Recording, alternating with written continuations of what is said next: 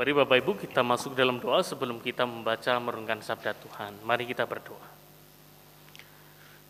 Kami membangun ibadah karena kami dipanggil oleh Engkau untuk melihat realitas dalam kehidupan kami. Dan ketika kami kembali menghayati diri kami sebagai ciptaan, kami bukanlah ciptaan yang sepenuhnya sempurna, sehingga apa yang kami kerjakan selalu baik dan sempurna juga. Ternyata dalam setiap kesempurnaan kami juga melahirkan banyak ketidaksempurnaan bahkan kerusakan. Dan itulah yang kami pandang ketika kami melihat alam sekitar kami. Kami tentu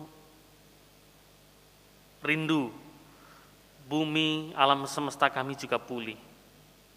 Sama seperti kami juga rindu akan kehidupan kami jiwa kami yang selalu dipulihkan oleh Tuhan. Karena itu ya Bapa, pimpin dan bimbinglah kami agar kami dapat memahami ketika kami membaca firman-Mu. Pimpinlah kami agar kami dapat mengasihi Tuhan dan mengasihi ciptaan Tuhan jauh lebih kuat lagi. Sehingga pada akhirnya kami dapat memulihkan dan ikut menyelamatkan alam semesta ini karena sejak dari mulanya Tuhan menciptakan segala sesuatu baik adanya. Kami mohon Tuhan menolong kami. Terpujilah namamu kekal selama-lamanya. Di dalam Kristus kami berdoa. Amin. Dan Bapak, Bapak Ibu yang terkasih dalam Tuhan, bacaan kita pada hari ini akan kita baca dari kitab Imamat pasal 25 ayat yang pertama hingga yang keempat. Kitab Imamat pasal 25 ayat 1 hingga yang keempat. Hari ini gereja di lingkup klasis Madiun merayakan liturgi hari bumi Imamat 25 ayat 1 sampai 4. Demikian firman Tuhan. Tuhan berfirman kepada Musa di Gunung Sinai, Berbicara kepada orang Israel dan katakan kepada mereka, apabila kamu telah masuk ke negeri yang akan kuberikan kepadamu, maka tanah itu harus mendapat perhentian sebagai sabat bagi Tuhan. Enam tahun lamanya engkau harus menaburi ladangmu dan enam tahun lamanya engkau harus merantingi kebun anggurmu dan mengumpulkan hasil tanah itu. Tetapi pada tahun yang ketujuh haruslah ada bagi tanah itu suatu sabat, masa perhentian penuh, suatu sabat bagi Tuhan. Ladangmu janganlah kau taburi, dan kebun anggurmu janganlah kau rantingi. Nah demikian jauh bacaan firman Tuhan yang berbahagia adalah setiap kita yang melakukannya dalam kehidupan sehari-hari. Haleluya.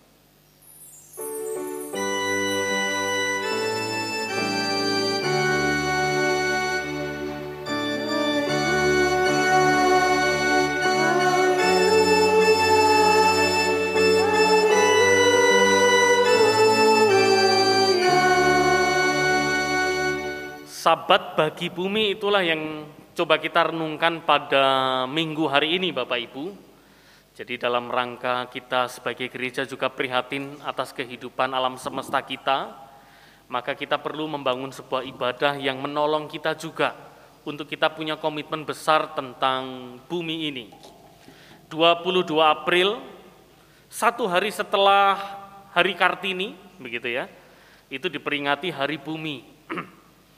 Yang kita biasanya kenal dengan nama Day kan begitu ya Hari Bumi. Dan ada cara-cara untuk memperingati Hari Bumi ini. Dan saya tidak tahu apakah di sini populer atau tidak ya. Saya pikir belum sangat populer ya. Kalau ada Hari Bumi di kota-kota besar biasanya sudah mulai mematikan lampu di jam-jam tertentu supaya menghemat energi dan mulai pulihlah setidaknya. Tetapi itu pun tidak akan pernah cukup. Tidak pernah sebanding dengan apa yang kita lakukan terhadap alam semesta ini. Tapi toh walaupun demikian kita tidak boleh mengesampingkan atau kita tidak boleh menyepelekan langkah-langkah kecil untuk dunia ini. Kita tahu bahwa Yesus pun berkata, segala sesuatu itu dimulai dari yang kecil. Tapi kalau yang kecil ini dilakukan dengan seksama, dengan baik, maka bisa menjadi sesuatu yang besar. Pertama kali gerakan Hari Bumi itu diinisiasi oleh Gaylord Nelson. Ini seorang pejabat di uh, Amerika. Dia melihat sebuah fenomena menarik bahwa ada mahasiswa kalau mahasiswa itu demo-demo di jalan begitu ya, menyuarakan satu suara, satu visi, nampaknya itu punya sebuah power yang luar biasa. Dan nampaknya di era pemerintahan demokrasi biasanya sering kali terjadi begitu. Makanya kalau kita melihat ada pola-pola demo gitu ya, karena e, sistem pemerintahan kita juga harus dikritik. Artinya begini, negara itu boleh punya pemerintah yang baik. Tetapi pemerintah yang baik ini juga harus dikontrol. Karena biar bagaimanapun kekuasaan itu tidak boleh mutlak. Kalau orang melihat pemerintah sebagai pemegang kekuasaan, lalu kemudian kita tidak punya kritik atas pemerintah, nah ini kekuasaan itu bisa larinya ke mana-mana. Kita tidak punya kontrol, maka pendekatan apa pun dengan kekuasaan selalu bisa saja menindas. Karena itu sekalipun kita tahu bahwa pemerintahan Pak Jokowi ini bagus, kita mengakui pembangunan banyak, kita mengakui banyak kebijakan-kebijakan yang membuat kita sukacita, banyak orang tertolong. Tetapi kita juga harus kontrol kekuasaan itu ada batasnya. Kita juga harus mengkritisi, harus ada penyeimbang supaya apa yang dilakukan tak selamanya kemudian bisa terus-menerus dan membuat eh, bandul kekuasaan itu tidak seimbang gitu ya. Karena itu harus ada oposisi gitu ya. Nah, sayangnya kita tidak terbiasa dengan dunia politik yang demikian. Berbeda mungkin dengan dunia barat yang pola berpikirnya eh, bisa demikian begitu ya. Kalau Bapak Ibu ikuti era beberapa tahun dulu kan nggak ada oposisi. Zaman Orde Baru kalau misal orang nggak ikut pemerintah ya bisa-bisa didor oleh Pak Harto kan begitu. Orang nggak sembar, orang nggak boleh sembarangan ngeritik presiden gitu ya. Hari ini ngomongin presiden, besok sudah nggak ada, bisa seperti itu. Orde lama. Nah sekarang boleh ngeritik, tetapi nggak nggak ada batasnya ngeritik aja gitu kan ya. Kita juga lelah. Tapi kita harus sadar pemerintah kita sedang membangun sebuah sistem pemerintahan yang pada akhirnya nanti bisa dewasa. Kita sadar sekarang masih terjadi polarisasi ya kan. Kalau di media itu ada kelompok kadrun masih ada gitu ya, kelompok kecebong masih ada. Nah, itu masih terus-menerus kan begitu. Apalagi kelompok-kelompok yang punya ideologi tertentu, ingin mendirikan negara dengan agama tertentu. Nah, ini masih kuat. Nah, ini tumpang tindih dengan kepentingan. Yang jelas, mereka selalu ingin menguasai. Dan kekuasaan itu kalau menjadi mutlak itu sangat mengerikan. Kekuasaan itu selalu punya potensi untuk menindas. Karena itu harus diimbangi. Harus bisa terbuka dengan kritik-kritik. Kita nggak suka kok e, melihat orang yang berkuasa tetapi semena-mena Orang yang berkuasa kalau dia punya arahan baik, mau dikritik tentu kita lebih senang. Saya selama hadir di Sidoarjo, saya mengamati beberapa pejabat publik di Sidoarjo. Ada yang bisa dikritik, ada yang tidak mau dikritik gitu ya. Pemerintahan, wah ini sedih sekali nih gitu ya. Tapi pada akhirnya kita bisa melihat bahwa kalau kita melihat pemimpin dia punya otoritas, punya kuasa, mau dikritik, punya visi yang jelas, maka kita bisa tenang dipimpin oleh pemimpin demikian. Tetapi kalau kita punya pemimpin tidak mau dikritik, apalagi kekuasaannya besar, nah ini harus hati-hati. Karena itu sering kali di masyarakat kita people power atau kekuasaan rakyat yang dimulai dari mahasiswa masih punya suara. Beberapa tahun di Amerika suara mahasiswa itu menjadi penting. Kita tahu Orde lama, Orde baru gitu ya, zamannya Pak Harto bisa dikalahkan oleh mahasiswa. Kalau saya dengar para senior-senior saya begitu ya, di pergerakan itu dia bilang nggak bisa nih. Siapa yang berani numbangin Pak Soeharto?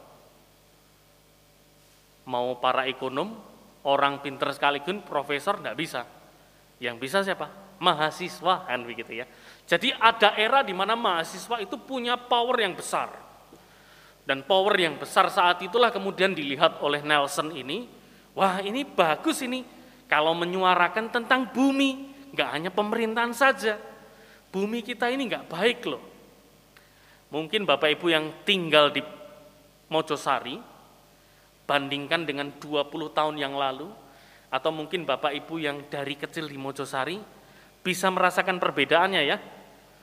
Mungkin beberapa tahun, 10 tahun, 20 tahun yang lalu Mojosari itu dingin, naik ke pacet dikit aja, ngomong bisa keluar kayak asapnya Bapak Ibu. Saking dinginnya. Tapi sekarang, tidur saja nggak pakai selimut, kita masih panas. Nah kita bisa melihat sebuah perubahan, tidak seperti dulu lagi. Para petani kesulitan sekarang membaca musim, Kalau dihitung zaman saya SD begitu ya, musim kemarau itu bulan sekian, bulan sekian. Nanti mongso ketiga, gitu ya, masa e, kemarau itu bulan sekian, bulan sekian. Tapi kita susah juga memprediksi. Ini harusnya sudah nggak ada hujan, tapi masih ada hujan. Ini harusnya hujan sudah mulai, tapi nggak mulai-mulai. Kesulitan. Itu sebuah tanda, sebuah uh, realita yang kita hadapi sekarang bahwa kondisi alam kita tidak baik-baik saja. Dulu pada waktu saya kecil Bapak Ibu, karena saya ini uh, tinggal di desa dan rumah saya mewah. Tahu mewah ya Bapak Ibu ya? Mepet sawah. Rumah saya mepet sawah, belakang itu sudah sawah. Saya selalu bisa merasakan bagaimana Eh, burung kicauan itu bisa menyapa kami masyarakat desa. Saya ingat betul waktu kecil itu kami selalu senang kalau bisa melihat ada burung manyar. Ada yang tahu Bapak Ibu burung manyar? Itu kalau bikin sarang kan bagus sekali. Menggantung, nah karena di belakang rumah kami itu ada pohon bambu, jadi ada pohon bambu, terus kemudian sarangnya ini menggantung-gantung di uh, pohon bambu, bagus sekali tidak seperti emprit ya Bapak Ibu, emprit itu di mana pun masih hidup lah gitu ya. Tapi manyar itu sekarang enggak ada. Ada yang sampai sekarang Bapak Ibu lihat manyar? Enggak ada. Di pasar saja, pasar burung saja belum tentu Anda dapat. Bapak Ibu di Mojosari, ini kan masih dingin ya. Selama musim hujan, pernah lihat kunang-kunang atau tidak Bapak Ibu? Dulu pernah lihat ya? Dulu kayaknya kalau musim tertentu, waduh lihat kunang-kunang itu seperti bintang terhampar di sawahan. Saya dulu kalau waktu kecil gitu ya lihat kunang-kunang, waduh senangnya. Kayaknya ini binatang ajaib yang bisa menyala. Tidak dikasih baterai tapi bisa nyala Bapak Ibu. Betul kan? Nah sekarang nggak bisa, dan ternyata setelah diteliti, kunang-kunang itu salah satu binatang kalau dia bisa hidup dan berkembang, kalau suasananya atau tempatnya itu pertama ada aliran jernih. Air mengalir bersih dan udaranya bersih. Kunang-kunang itu bisa hidup demikian. Nah kalau kunang-kunang nggak bisa hidup, berarti kita harus tahu ada kondisi sungai yang tidak bersih dan udara yang tidak bersih. Siapa yang membuat ini? Apakah kunang-kunang? Apakah hewan lain?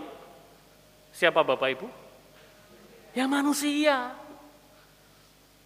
Kalau kita tidak mulai dari kehidupan kita ya susah. Karena itu gereja punya concern. Gereja punya uh, pemikiran untuk kita juga terus mengedukasi. Tentu tidak semuanya kita langsung bertobat. Pasti kita mulai dari hal-hal yang kecil. Tapi kalau kita tidak pernah mulai, kita tidak akan pernah bisa menghargai alam semesta ini. Kalau kita membaca kitab kejadian, setiap kali Allah menciptakan hari pertama jadilah terang, terlalu ada kalimat, Allah melihat semuanya baik adanya. Jadilah petang, jadilah pagi, itulah hari yang pertama.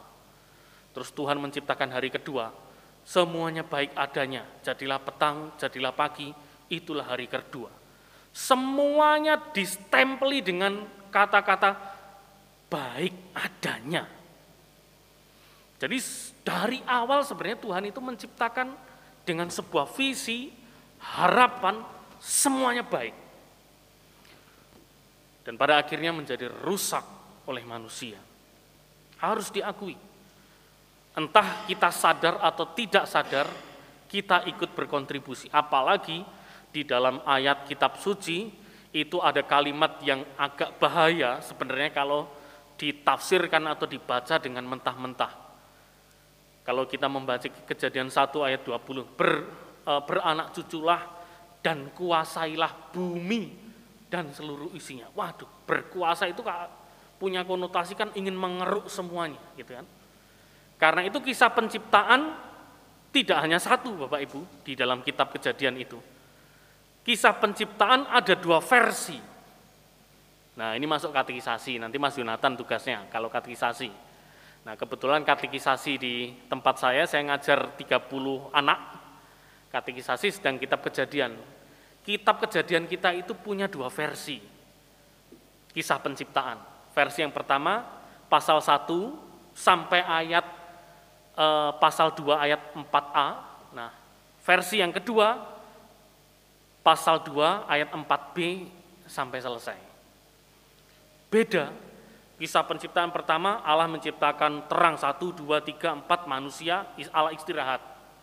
Nah kalau yang kedua Allah menciptakan manusia, manusia ditaruh di Taman Eden, belum ada tumbuhan, baru tumbuhannya dihidupkan. Nah setelah itu Tuhan mikir, wah nggak baik nih manusia sendiri saja, aku cari yang carikan yang sepadan, cari yang sepadan, harusnya kan langsung diciptakan manusia kan? Nah Tuhan menciptakan apa? Menciptakan hewan dulu, di bawah hewan-hewan binatang. Terus suruh namai, manusia nyari, oh nggak ada yang sama ya dengan aku ya? Nah, Tuhan di, e, membuat manusia tidur, diciptakannya perempuan. Besoknya, wah ini nih, tulang dari tulangku, rusuk dari rusukku, nah, gitu kan, daging dari dagingku. Nah, terus kemudian ada ungkapan manusia harus bersatu dengan istrinya. Itu kisah penciptaan yang kedua.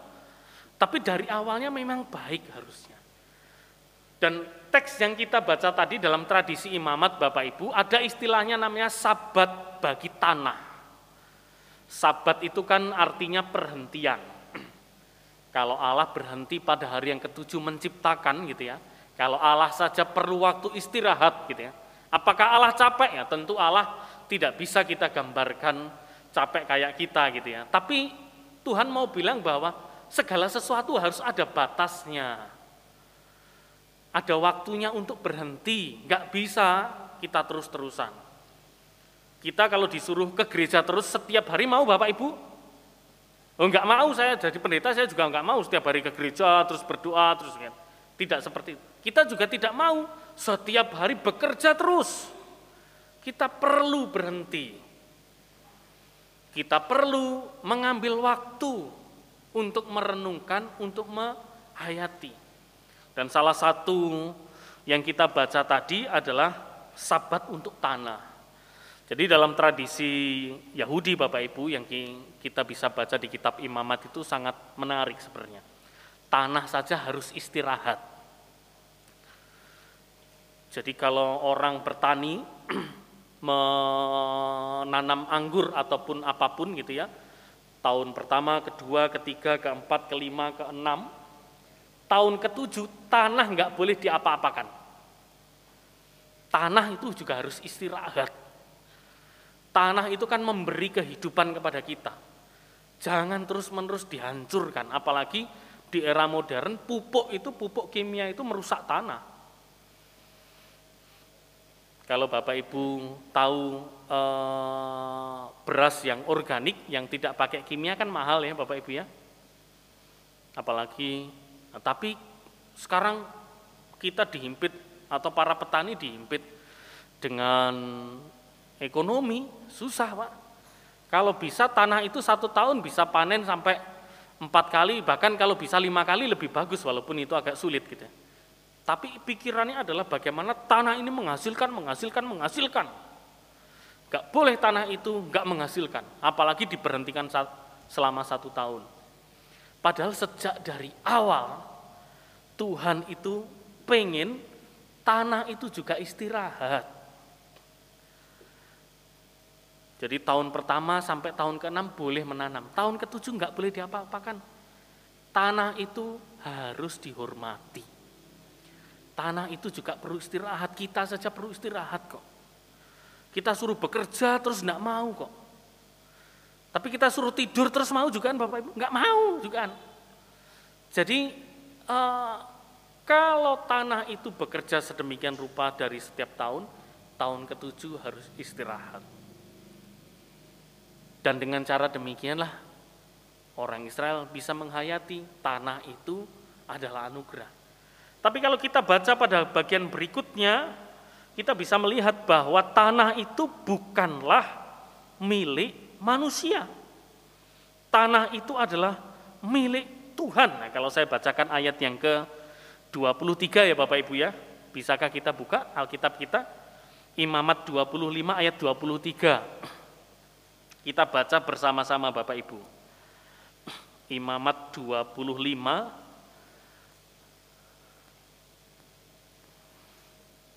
Sudah ketemu ya Bapak Ibu ya? Kalau pakai handphone cepat pasti. Kalau pakai uh, buku, nah kitab imamat kalau jarang buka kitab bingung, ini kitab imamat di mana ya? Nah gitu ya. Tapi kalau biasa buka, wah imamat mah di sini aku sering baca kitab ya gitu ya. Imamat 25 ayat 23 Bapak Ibu kita baca bersama-sama ya. Satu, dua, tiga. Tanah jangan dijual mutlak, karena akulah pemilih tanah itu sedang kamu adalah orang asing dan pendatang bagiku.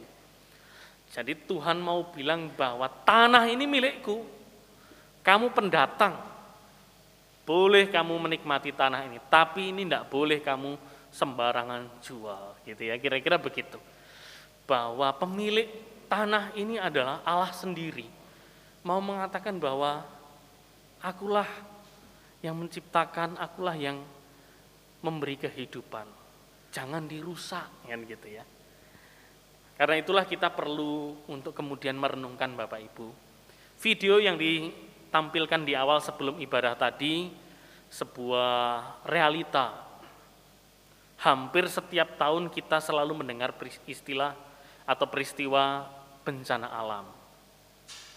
Dan itu menyedihkan kalau menurut beberapa orang, misalnya kayak yang di Malang itu dulu, Malang itu hutannya sebenarnya adalah hutan untuk uh, lindung, bukan produksi. Tapi dibabat, terus kemudian dibikin sayur-sayuran. Ya sudah, kalau hujannya banyak, curah hujannya tinggi, nggak bisa nyerap sayur, nyerap airnya berapa sih? Nah kalau tidak mampu ya sudah banjir. Yang silakan siapa? Yang kena dampaknya pasti manusia, tapi manusia tidak pernah bijak. Nah kita kehilangan pemikiran-pemikiran atau semangat untuk mengelola kota, mengelola lingkungan, tata letak kita itu dengan baik. Bahkan saya sempat Bapak Ibu mendapatkan kesempatan untuk studi dengan teman-teman lintas iman dengan eh, teman-teman uh, muslim untuk kita meneliti tentang air, tentang sungai.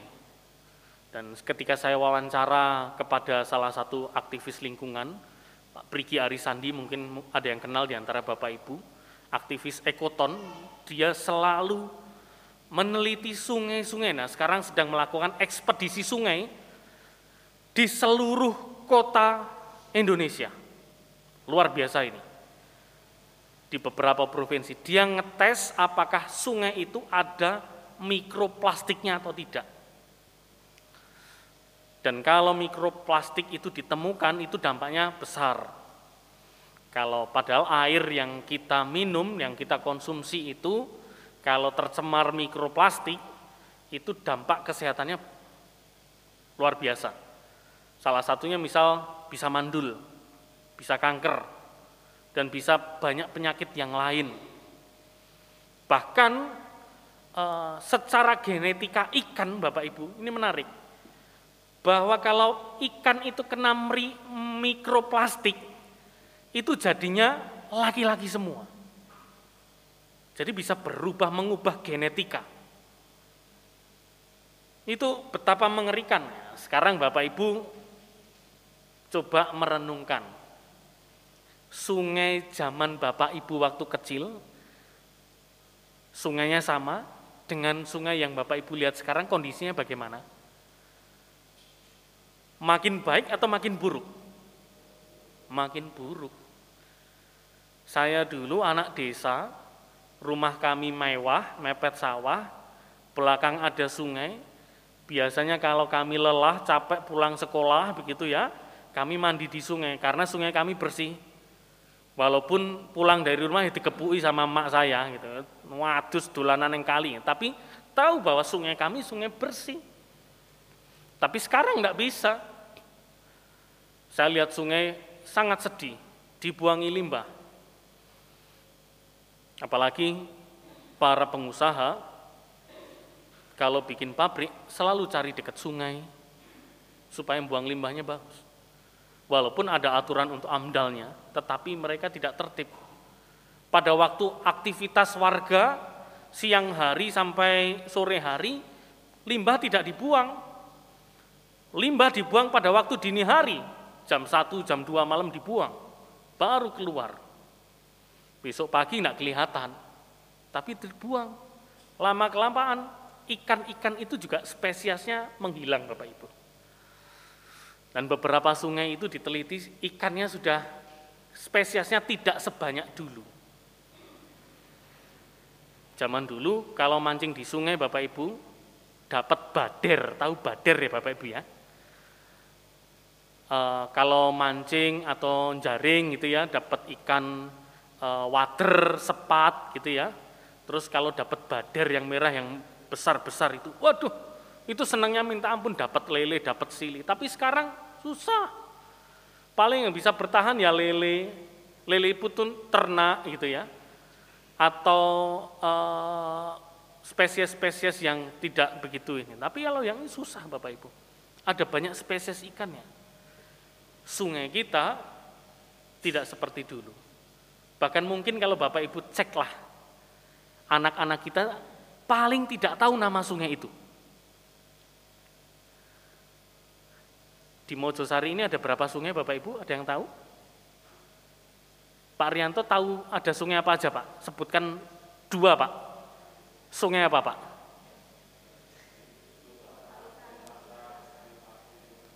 Ah, iya gitu ya. Kalau orang hidup di anu pasti tahu kan gitu ya. Tapi kebanyakan dari kita, kita biasa lewat sungai, tetapi sungai ini apa namanya saya kita nggak tahu. Bagaimana kita bisa mengasihi sungai gitu ya? Ya sudah lewat saja gitu. Karena itu kita perlu, kita perlu mengedukasi diri kita. Kita tahu bahwa ada yang keliru. Tuhan pengen bahwa dunia ini baik. Tanah saja perlu istirahat. Kita juga perlu istirahat alam juga perlu istirahat. Pada waktu COVID-19, beberapa bulan pasca COVID, kan tidak ada aktivitas sama sekali Bapak Ibu ya. Pabrik tutup, mal-mal tutup, semua tutup. Yang terjadi adalah ikan-ikan yang tidak pernah muncul di laut tiba-tiba muncul Bapak Ibu. Es mulai membeku lagi tidak mencair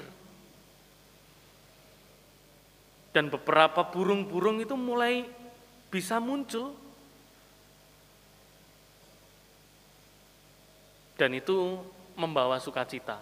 Alangkah lebih baik momen pandemi juga membuat kita makin ngerti, makin sadar bahwa alam kita tidak baik. Kita perlu menjaga.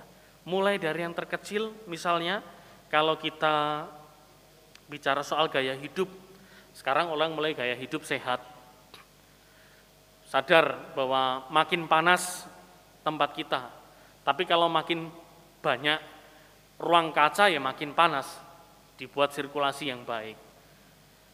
Nanam pohon yang banyak. Ada juga orang mulai uh, punya pemikiran-pemikiran kalau bisnis juga harus ramah lingkungan.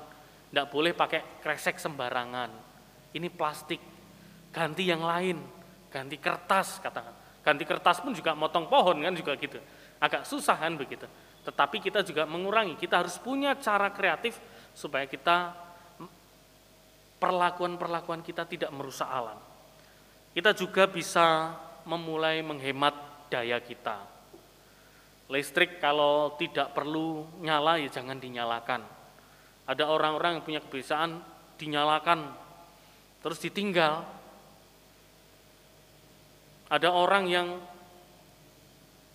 boros air, Air mungkin di sini masih melimpah ya Bapak Ibu ya. Tinggal buka keran air kita sembarang. Tapi di tempat-tempat tertentu untuk menemukan air yang bersih susah. Bukan tidak mungkin nanti air yang kita rasakan ini bersih, tapi kemudian beberapa tahun ke depan anak kita tidak bisa menikmati air itu. Kita sering kali boros dengan air gitu ya. Sampai pada akhirnya kita diajari kan begitu. Bagaimana mengelola air yang baik. Nah ada banyak cara sebenarnya. Hanya kita mau komitmen enggak kan gitu ya. Mau enggak kita mengambil langkah kecil dengan cinta yang besar. Agar pada akhirnya dunia yang besar ini terselamatkan dari setiap cinta-cinta kita yang kecil. Cinta kita yang kecil inilah yang akan mampu menyelamatkan dunia. Tuhan memberkati kita. Amin. Mari Bapak Ibu kita naikkan doa syafaat kita dan kita akhiri dengan doa Bapak kami. Mari kita berdoa. Tuhan kami berdoa untuk dunia yang Engkau ciptakan. Kami mengucap syukur untuk setiap pemberianmu melalui alam semesta ini. Terima kasih untuk setiap keindahan alam dan bumi yang kami dapat nikmati hasilnya. Tolonglah para petani agar dapat mengelola tanah dan berkatilah mereka dengan hasil panen yang melimpah. Kami berdoa untuk orang-orang yang ada dalam keadaan sakit dan lemah tubuh. Baik yang dirawat jalan maupun yang harus menjalani pengobatan di rumah sakit. Pandemi yang kami alami dalam dua tiga tahun terakhir ini menyadarkan kami akan tanggung jawab bersama dalam memelihara alam mampukanlah kami memenuhi komitmen menciptakan lingkungan yang bersih, bebas polusi dan sampah, agar kami semua dapat hidup dengan nyaman dan sehat. Kami juga memohon pertolonganmu untuk hadir dalam setiap kehidupan kami di tengah bencana alam yang terjadi. Kami berdoa agar segala laku hukum dan kebijakan yang berkaitan dengan kelestarian lingkungan dapat ditegakkan. Berilah hikmat bagi aparat pemerintah agar dapat melaksanakan pembangunan yang berwawasan ekologis. Kiranya wawasan ekologis juga dimiliki oleh para pelaku usaha agar di dalam menjalankan bisnisnya mereka tetap memperhatikan tanggung jawab terhadap keberlangsungan alam. Semoga kerjasama antar negara, antar kelompok masyarakat, antar lembaga, lintas suku, budaya maupun lintas agama dalam rangka mewujudkan keprihatinan tentang masa depan bumi makin bertumbuh subur, makin nyata dalam bawa perubahan yang lebih baik. Semoga kami menjadi bagian dari masyarakat yang memiliki kesadaran tanggung jawab untuk memelihara bumi. Ajarlah kami memelihara bumi ini sebagaimana Engkau memelihara kami. Dan kami bersyukur Engkau memiliki harapan agar semuanya baik, adanya dan kami ingin juga mengusahakan yang baik. Ya Bapak, doa ini kami naikkan dalam nama Tuhan kami Yesus Kristus yang telah mengajarkan kami berdoa demikian.